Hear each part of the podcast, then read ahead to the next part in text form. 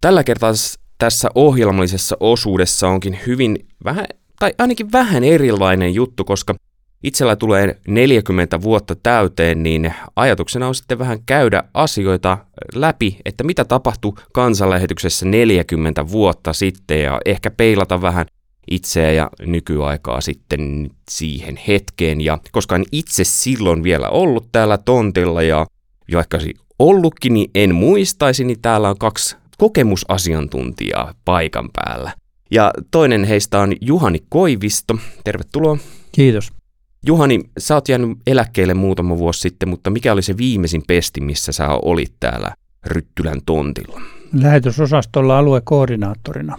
Ja me tunnetaan siitä ja sä olit silloinkin radiossa aika monet, monta kertaa. No kyllä, kuukausi. näissä lähetysavainohjelmissa. He, Mikko Aalto, säkin oot varmasti ollut joskus radiossa, mutta se mistä mä tunnen sut ihan alun perin on kirja ryppäästä ryhmäksi. Tervetuloa. Kiitos. Sitten nimeä on kyllä taivutettu eri tavalla ja tilattu eri nimillä, muun muassa rypäleestä ryhmäksi. Rypäle kuulostaa kyllä ihan hyvältä. kyllä.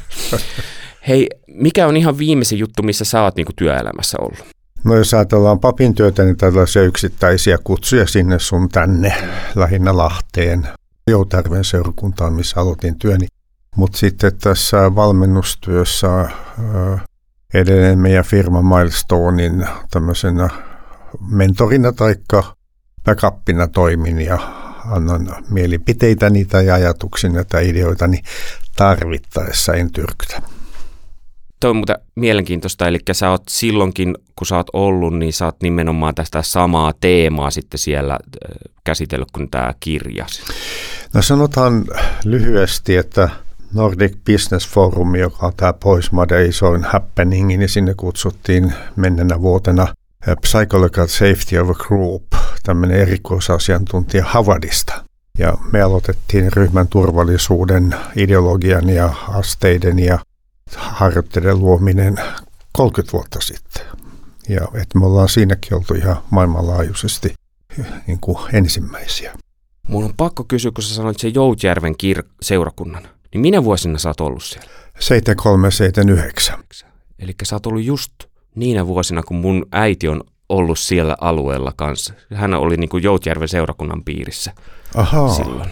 Oliko hän siis nuorisotyössä vai leirillä vai Ei, molempia? varmaan Jumalan palveluksessa joo, joo, joo, käynyt. Kato, siis joo. Niillä alueilla kuitenkin. Joo. Tällainen kontakti löytyi heti. Kyllä, joo. Hei, nyt mennään tähän vuosikertomukseen 1983 käydään sitä vähän läpi tässä, niin, eli tällä kertaa kuuluu ihan varmasti paperin kohina täällä. Ja oikeastaan yksi ensimmäinen juttu, mikä täällä lukee, on täällä näin, että päivälehtien otsikoita ovat hallinneet edelleen keskustelut idän ja lännen suhteista sekä euroohjuksista. Nykyään jos sanotaan euroohjuksista, niin varmaan monella tulee euroraha mieleen. Mutta äh, miltä tämä kuulostaa, kun te peilaatte sitä idän ja lännen suhteita ja tähän päivään? No silloinhan oli, oli edelleenkin tämä idän pelko aika vahvana. Ja se näkyy hengelliskentässä, niin että tuli paljon niin sanottuja profetioita siitä, kuinka idästä tullaan tänne ja ihmiset piilottivat raamattuja. Meikin seurakunnan nuoret kävi piilottamassa raamattuja, että voisivat sitten kaivaa ne joskus esiin. Eli kyllä se pelko oli silloinkin ilmeinen ja sitä monet tämmöiset enemmän tai vähemmän luotettavat profetiat sitten tuki vielä. Silloin 1983 vähän aikaisemmin Neuvostoliitto oli hyökännyt Afganistaniin ja, ja, ja oli voimissaan. Tosin se eli semmoista Neuvostoliiton loppuaikaa, mutta joka tapauksessa se oli vielä kahden blokin välistä taistelua. Ja siihen aikaan ajateltiin, että Neuvostoliitto on pysyvä järjestelmä, joka pysyy hamaan tulevaisuuteen, vaikka sitten ihan kulman takana olikin isot murrokset tulossa. Mutta sitä ei varmaan vuonna 1983 ainakaan ääneen kovin moni sanonut. En itse kuulu.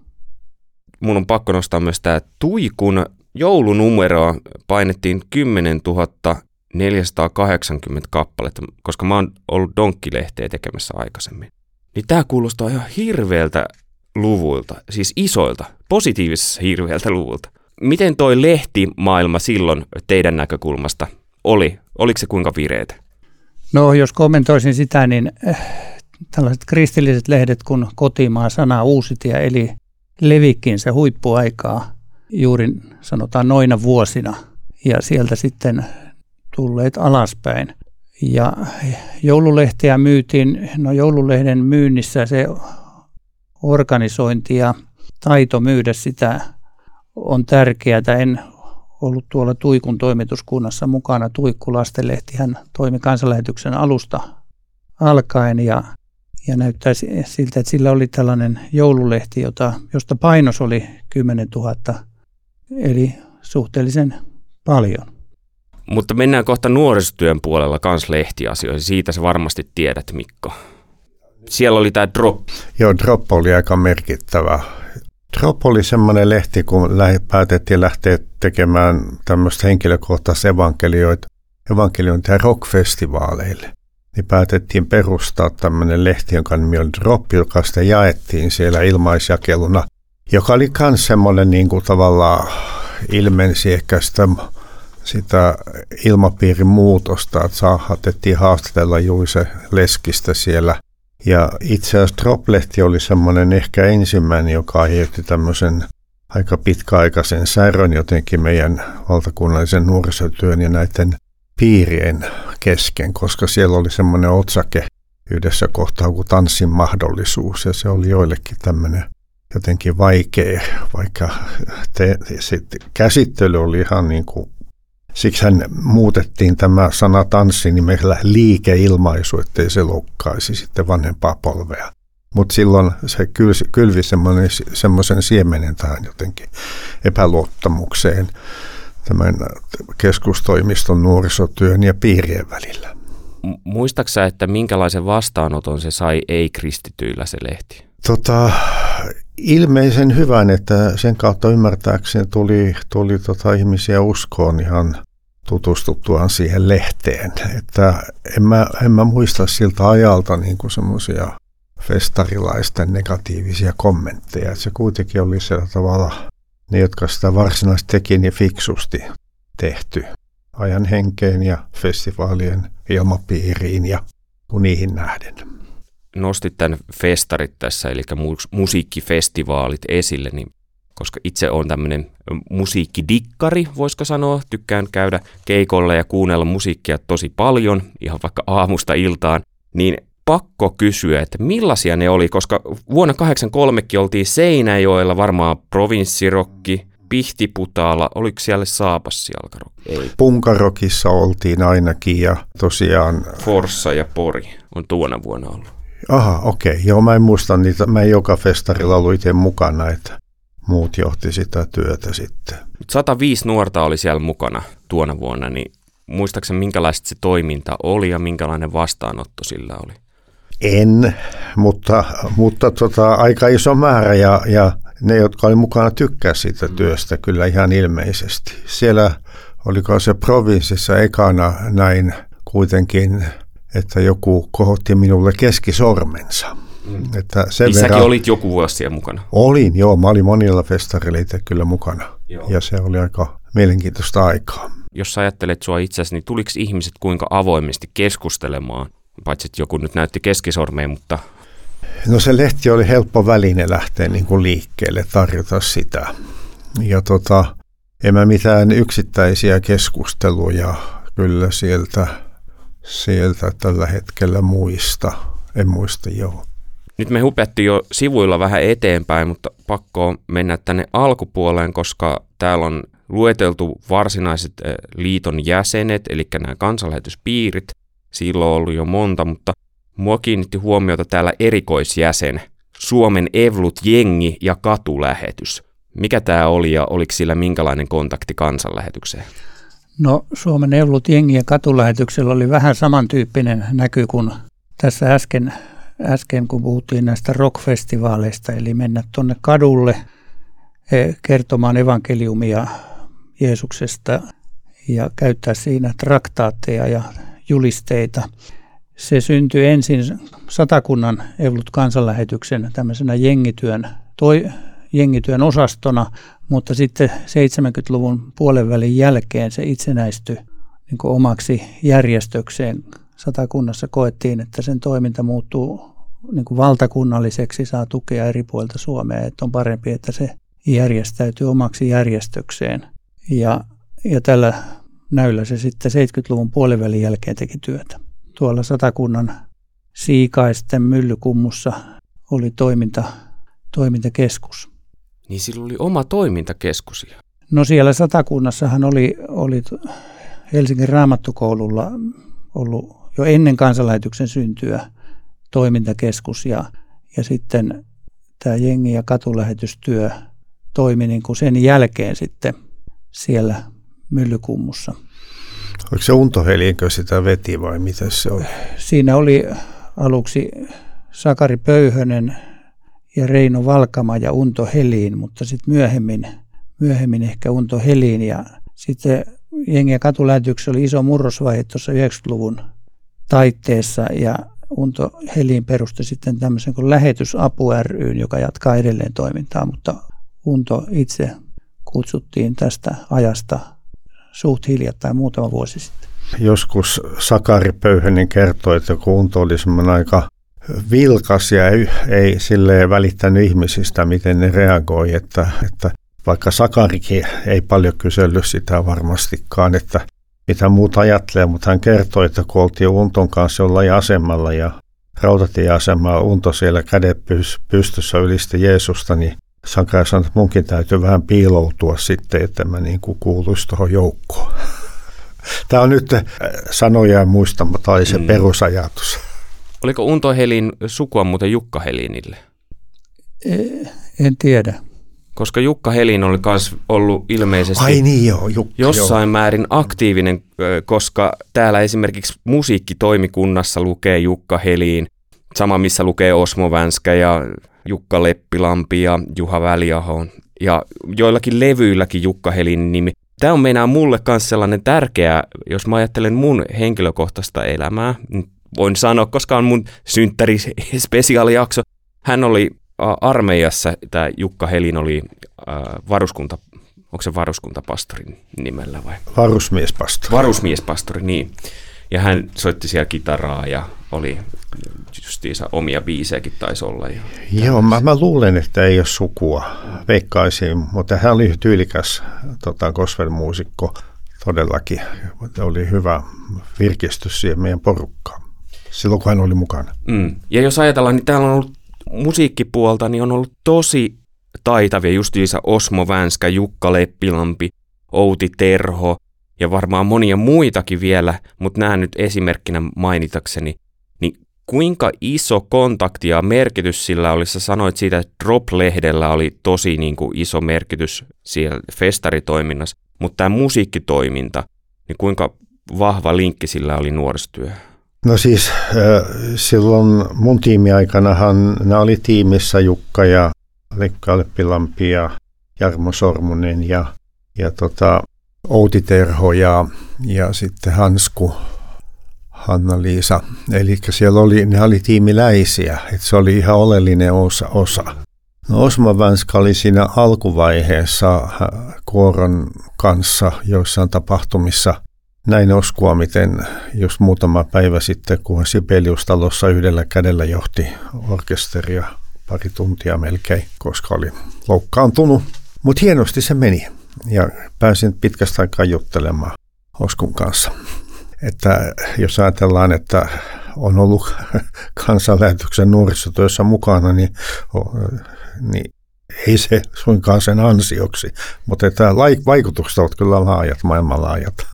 Ehkä tuohon kommentoisin sen verran, että näitä muusikkoja toi tänne noihin aikoihin se, että kansanlähetyksen AV-sihteerillä, siis audiovisuaalinen sihteeri, tai Tauno Tuomelalla, joka hänkin on jo edesmennyt, niin hän oli pohjakoulutukseltaan valokuvaaja, mutta sitten 70-luvun lopulla hän perusti kappelistudion tuonne kappelin kansanlähetyksen lähetyskeskuksen kappeliin.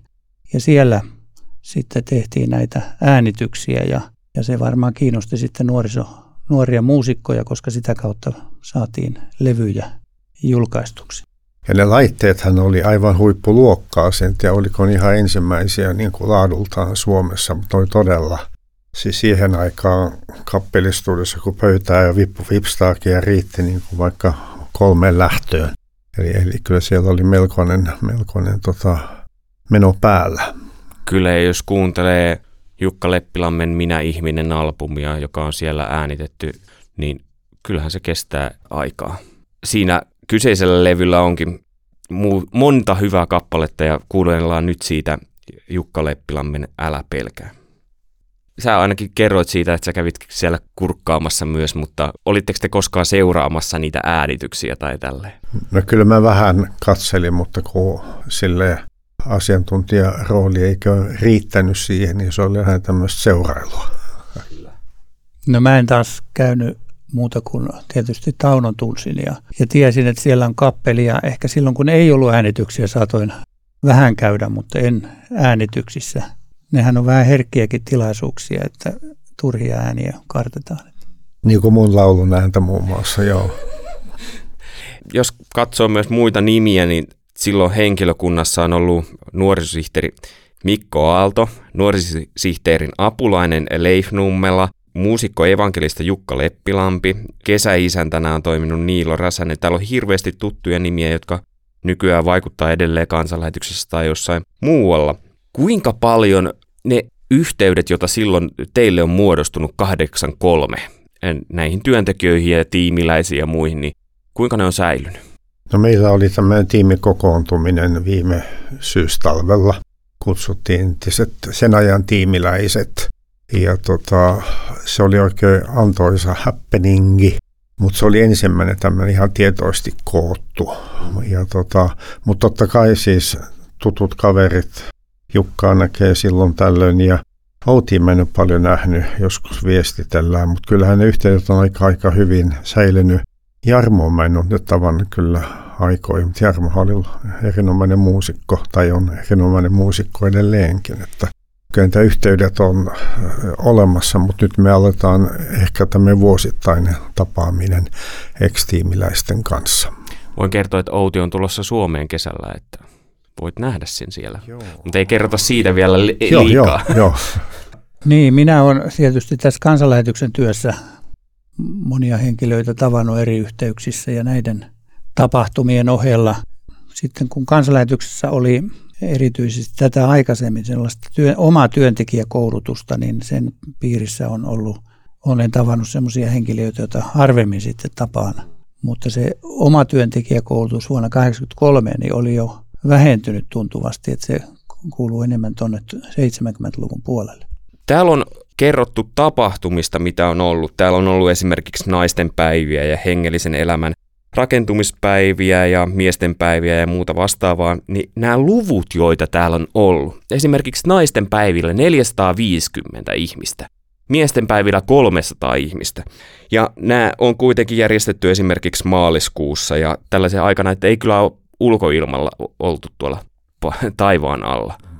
Nuorten naisten päivät oli myöskin, ne alkoi silloin, silloin tällä ajanjaksolla – mutta missä silloin mahduttiin ole? Kolme, ei kun 450 ihmistä. Ja ei ollut tuota salia, ei ollut ruokalaa. Ruokala oli tosi pieni nykyiseen verrattuna. Silloin oltiin kappelissa, kappelin takana olevassa luokassa ja, ja ruokailua porrastettiin. Ja rappusilla. Rappusillakin vähän, mutta ei, kun puhutaan noin isoista määristä, niin mä en pysty sitten sen enempää, enempää sanomaan, että, että mihin tuo lukema perustuu ei välttämättä siihen, että kaikki oli yhtä aikaa paikalla, vaan että vaan ketkä oli nyt käynyt siellä päivillä. Ja sanoisin, että 83 kieppeessä kyllä väkeä, väkeä liikkui. Niin toinen, mikä mua puhutteli justiinsa, kun sanoit, että väkeä liikku, niin täällä on ollut nuorten lähetyskonferenssi. Siellä on ollut 380. Ja sä oot ollut Joutjärven kirkossa just silloin vähän sen jälkeen, kun siellä on järjestetty tämä kuuluisa ää, mikä se Nuorten pääsiäiseen konferenssi, niin. siis Joutjärvellä vai? Joutjärvellä, joo, niin. Joo, siellä oli kerralla melkein tuhat. Siis puhumattakaan, jos lasketaan kaikki, mutta kirkko täysin täynnä.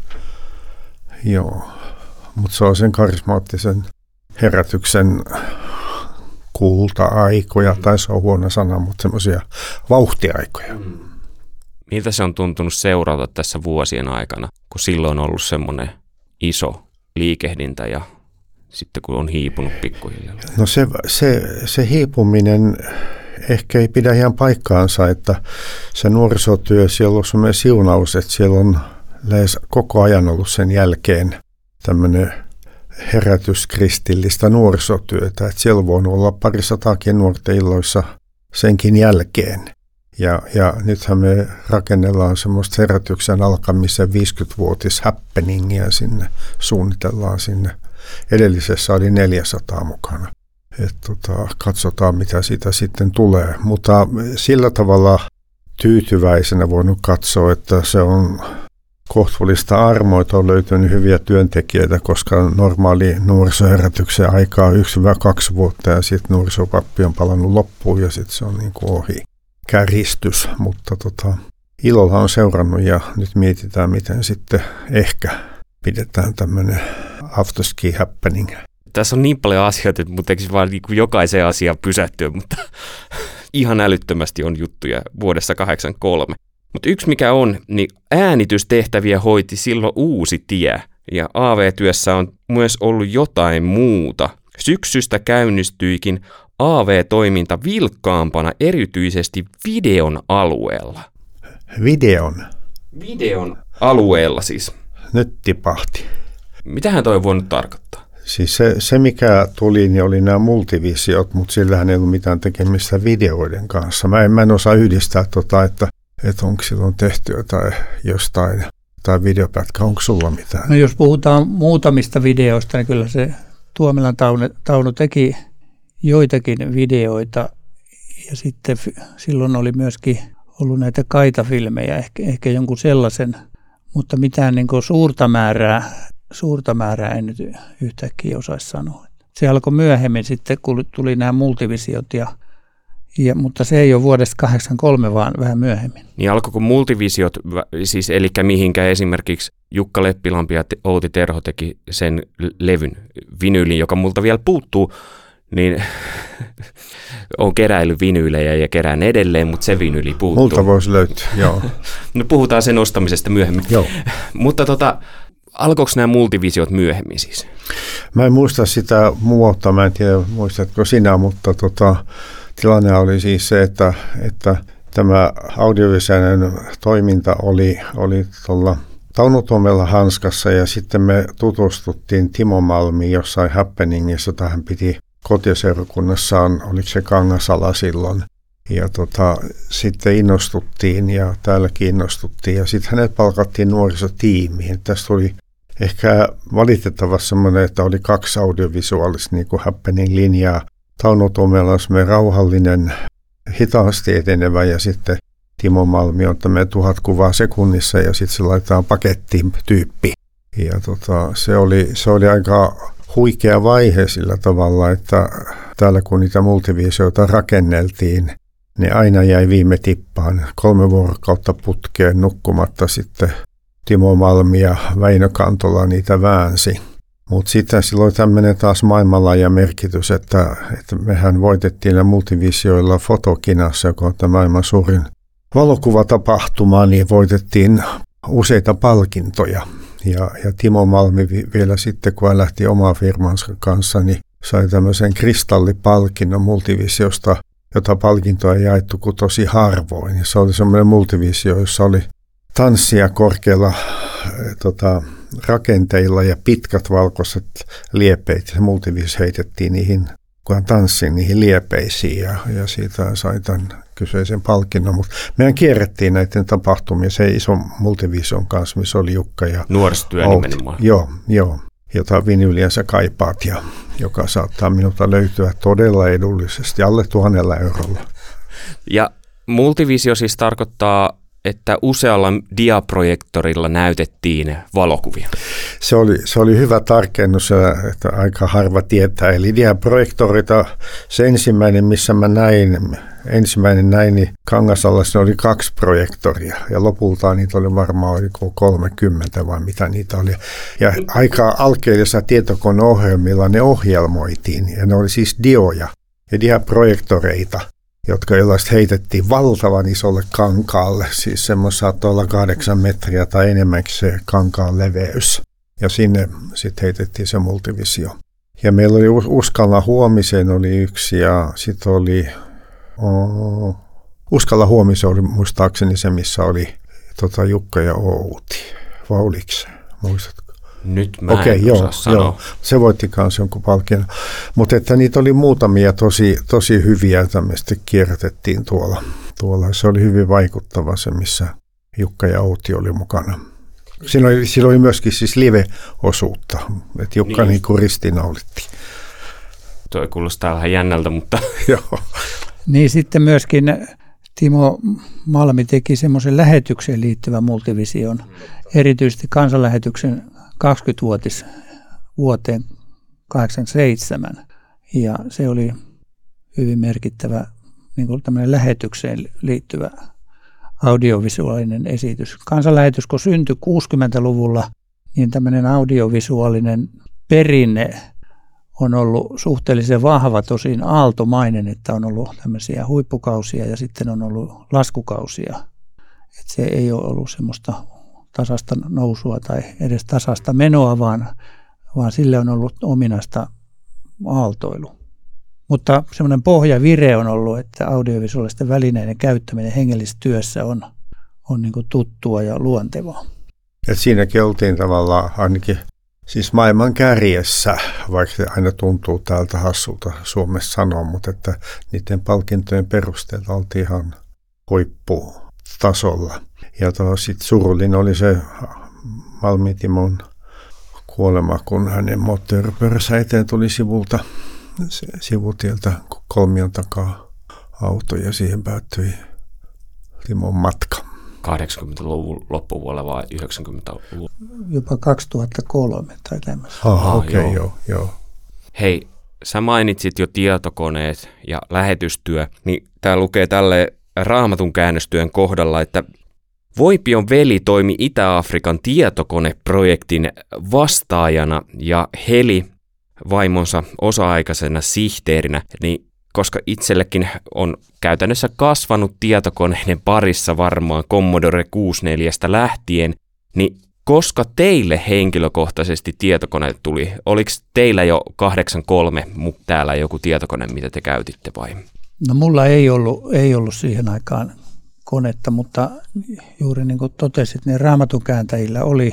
Ja tietysti velivoipi on vähän poikkeuksellinen henkilö tässä, kun hän on diplomi-insinööri ja keskittyy erityisesti tähän tietokoneiden hyödyntämiseen raamatun käännöstyössä, mutta itselläni se tuli työkäyttöön vasta tuossa 80-luvun lopun tienoilla vähän jälkeen.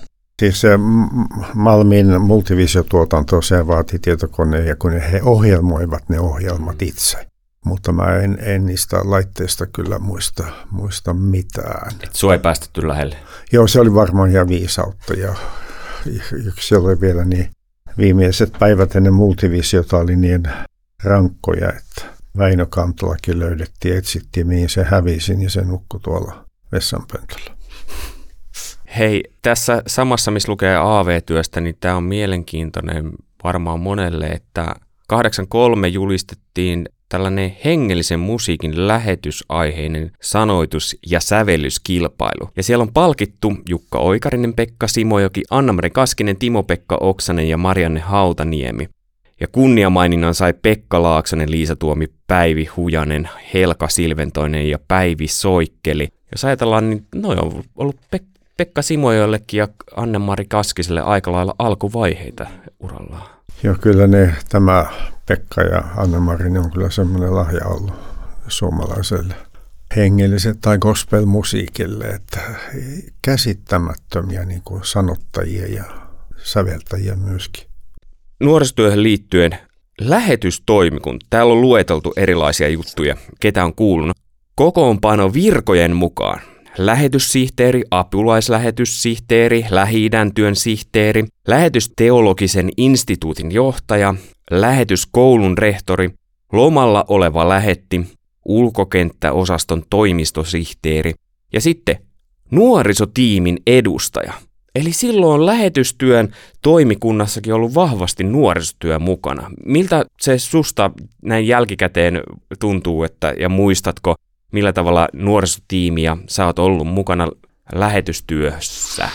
Eikö se ole taktiotoiminta ollut sitä muistaakseni, mutta oliko se, oliko se sitä ennen jo, kun on Juhahan sitä pitkälti junaili. Että mä, mä en muista, miten Oliko meillä tota, lyhytaikaista lähetystyötä paljon mun aikana? No, mä, mä voin no, kertoa. Joo, joo, kerro hyvä. kolme vuonna aktioihin ulkomailla osallistui 116 nuorta. On ilmeisesti ollut. 29 oli Ruotsissa, 5 Länsi-Saksassa, 30 Englannissa ja 48 Italiassa. Ja näähän on ollut tosi merkittäviä, koska moni heistä sitten lähti myöhemmin lähetystyöhön tai heillä on säilynyt tiivis suhde lähetystyöhön. Joo, sitä siinä oli yhteyttä sillä tavalla, että Jovillahan on, Joutharvella oli myöskin, meillä oli lyhytaikaista lähetystyötä ihan oma-aloitteisesti ja ne ensimmäiset kokeilut tai mukanaolot oli että me osallistuttiin kansanlähetyksen aktioon Italiassa ja sitten me lähdettiin ikään kuin omaan lähetystyöhön Itävaltaan hengen johdatuksessa tuonne lähdetään. Siis Jovi vai? Jovi, Jovi, joo. Mm. joo. Mutta sitten, sitten tuo kertoo kyllä, miten laajaa se oli kansanlähetyksen tuo aktiotyö. Eikä se oli väliä Juha, joka vastasi, niin mä muistan. No tota, siis aktiotyö luonnollisesti oli lähinnä nuoriso nuorisotyön kuvioita ja Juha Väliaho oli vastannut siitä tuonne 70-luvun puolen välin jälkeen ja että vähän myöhemmin tuli Heikki Virtanen. Heikki Virtanen, Virtanen kyllä, joo. Ja musta tuntuu, että 80-luvulla Heikki Virtanen hoiti sitä perustamalla semmoisia tiimejä tähän työhön. Anna-Kaisa Osara Hänkin oli myös. Kanssa, joo, ja Han, Hannu Paavola on ollut vuonna 83 okay, mukana joo, joo. No hän oli lähetysosastolla niin apulaislähetyssihteerinä, nykyisin puhutaan aluekoordinaattoreista. Mutta tuo lähetystoimikunta käsittääkseni näin, kun sitä kommentoin, niin oli vaan semmoinen, oli keskustelufoorumi, jossa keskusteltiin lähetystyön kuvioista ja siinä kansanlähetyksen eri osastot sai kuulla, mitä sinne kuuluu ja tuoda oman näkökulmansa. Ja sillä pyrittiin varjelemaan sitä, ettei lähetystyö niin irtaannut tai ei kokonaisuudesta. Myöhemmin sitten tähän toimikuntaan tuli aika ajoin myöskin ulkopuolisia asiantuntijajäseniä, mutta se toimikunta kokoontui ainakin mun, minun kokemukseni mukaan verraten harvoin, että sen tehtävä oli olla tämmöinen kerran kaksi vuodessa kokoontuva toimikunta, jossa luodataan näkemyksiä lähetykseen. Tämä on siis tosi mielenkiintoinen, kun mä olen lukenut tämän vuoden 83, mutta tota, siis mielenkiintoinen huomio, että täällä on sellaisia paikkoja, mitä ei kansanlähetyksellä enää ole, työaloja – Mä en tiedä, saako näitä kaikkea sanoa radiossa ääneen, mutta mielenkiintoista, että näin on ollut, että siellä on paljon muutoksia ollut vuosien aikana.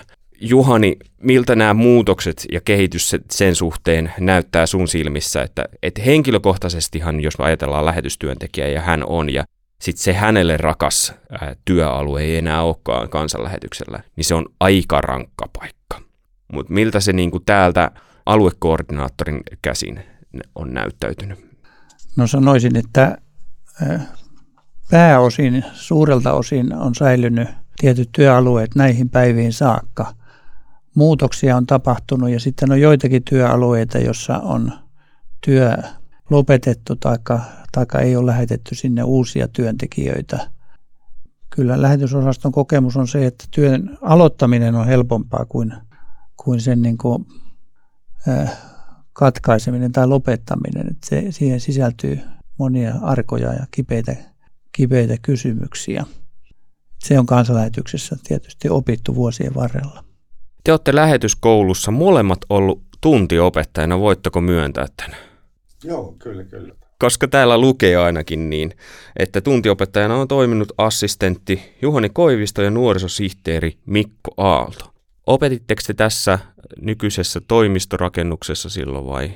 Eikö se ole tuossa Teinillä luokassa? Mikä mä muistelisin, että mä oon vetänyt siellä jotakin. Ja oli, anteeksi, tässä oli alakerrassa oli se Joo, luokka. Kyllä. Ja meillä oli se nuorisotyön erikoiskurssi muun muassa, Nutekki. Joo, kyllä, kyllä. Nutekki, nuorisotyön erikoiskurssi, kyllä missä Niilo myöskin oli. Mi- minkälaista oli opettaa silloin?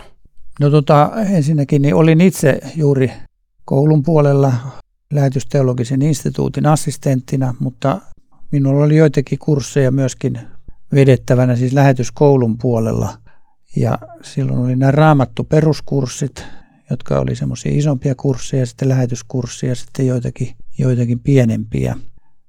En tiedä, poikkeaako se nykyajasta siinä, siinä on opiskelijat tulee luokkaan ja sitten pidetään nämä oppitunnit. Ehkä nykyinen opetusjärjestelmä korostaa enemmän vuorovaikutteisuutta ja keskustelua ja, ja pienryhmiä, mutta kyllä silloinkin oli erilaisilla, erilaisin keinoin tätä, tämän tyyppistä, että ehkä tekniikka oli vähän toisenlaista, että silloin kun aloittelin, niin käytettiin perinteisesti liitua ja taulua. Sitten tuli nämä piirtoheittimet ja näytettiin tekstejä piirtoheittimille ja sitten paljon myöhemmin on tullut näitä PowerPoint-esityksiä. Ja aina on sitten ollut, että jotain ydinkohtia luennosta on monistettu paperille. Nykyään puhutaan paljon etäopiskelusta, mutta täällä vuoden 83 papereissa lukee, että silloinkin on ollut jo vireillä etäopiskelua, että ei se mikään uusi juttu sekään ole. Etäopiskeluhan on Suomessa ihan ikivanha, koska koululaiset kun menee kouluun, niin ne ensin on siellä tunneilla kahteen saakka, niin. kuka on, ja Aivan. sitten kotona lukee läksyjä, ja tämä on sitä etäopiskelua sitten siellä kotona. Ja tällaista on ollut aina, ja, ja varsinkin kun oli työntekijöiden koulutusta täällä, niin he ei aina sitten enää varsinkaan myöhemmässä vaiheessa ollut luennoilla, vaan, vaan tentteihin lukivat tai teki jotain tutkielmaa ja, ja tämän tyyppistä, niin tämä on sitä etäopiskelua. Mutta tämmöistä, että luento olisi pidetty puhelimessa tai taikka etänä, semmoista ei, ei ole mulla mielessä. Puhelin, puhelimen käyttö oli silloin kallista, että sitä ei, ei, ei se olisi ollut kannattavaa. Paitsi, paitsi lestadiolaiset, jotka Joutervellä, kun oli tapahtuma, niin nämä Lapin saarnaajat puhelimen kautta saarnasivat. Ja se johtui siitä, että siellä on semmoinen Taipale-niminen henkilö, joka hallitsi nämä puhelinasiat. Joo. Niin, että sekin on ollut mahdollista silloin. Hei, opettamiseen liittyen täällä lukee tällainen lause, mitä mä ajattelisin, että välttämättä ei nykyään välttämättä edes kirjoitettaisi tämän tyyppiseen juttuun. Ei mitenkään negatiivinen asia, mutta tämä, hieno juttu. Yhteishenki opettajien ja oppilaiden välillä on ollut hyvä ja kaikin puolin rohkaiseva. Kuulostaako tämä siltä, että tämä on nyt laitettu tähän paperiin positiivisena juttuna vai kuinka yhteisöllinen se opettajien ja oppilaiden välinen kemia ja nämä oli? No kun kansanlähetys syntyi tässä 60-luvun murroksessa, niin sille on ollut ominaista matala hierarkia. Että ei ole semmoista, että opettaja pyrkisi niin kuin tämmöisellä etäisyydellä luomaan arvovaltaa tai muuta, vaan, vaan kyllä se on ollut yhteisöllistä ja jokainen on voinut tulla kysymään ja keskustelemaan ja, ja niin edelleen.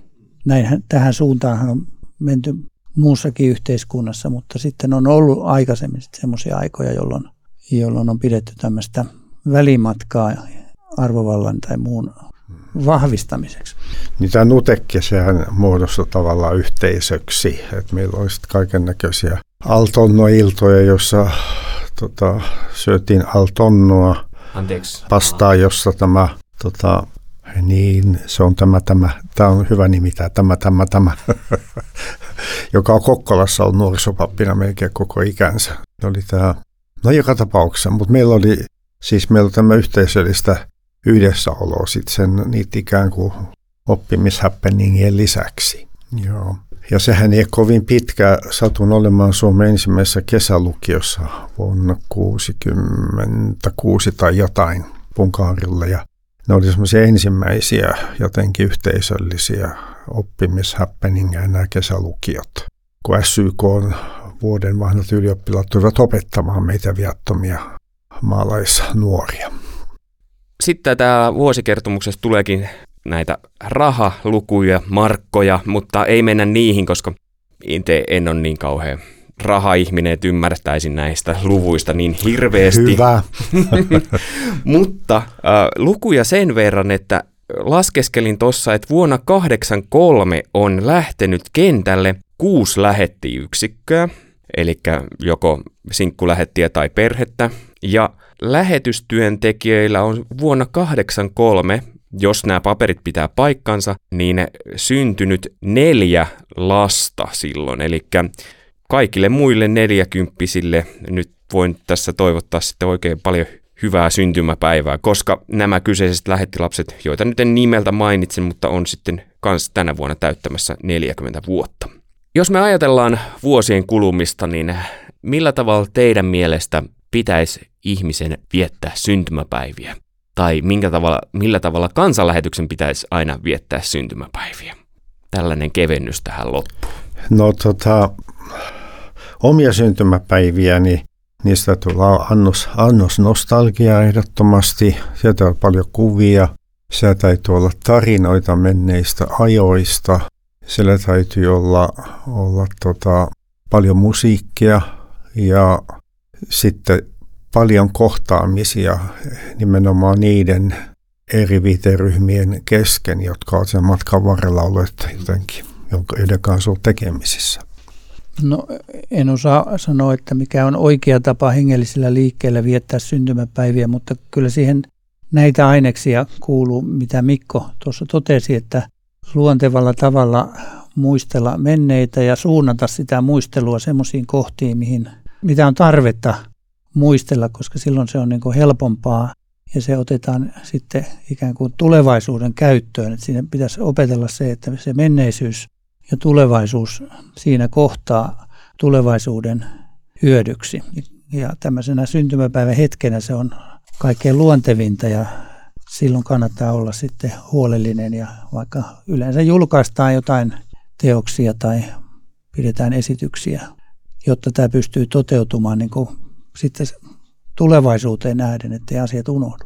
Sitten oli vielä mieleen tosiaan, että niissä pitäisi katsoa oikeasti tulevaisuuteen, eli sillä laajalla kokemuksella, mitä, siellä, mitä eri ihmisillä on, niin katsoa, että miten me tota, navigoidaan tätä meidän elämäämme eteenpäin.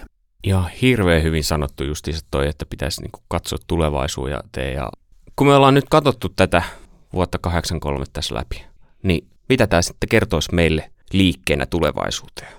No vuosi 1983 oli kansanlähetyksessä tämmöistä ensimmäisen 20 vuoden opiskelu, opiskeluaikaa, jolloin tietyt keskeiset suuntaukset oli menossa ja, ja sitten mitä nyt Mikko on kertonut, niin se kertoo myöskin siitä, että suhtkot vaatimattomissa puitteissa näennäisesti voidaan päätyä isoihin tuloksiin siitä joko tieten tai tietämättä, että kaikki ei huomaakaan sitä.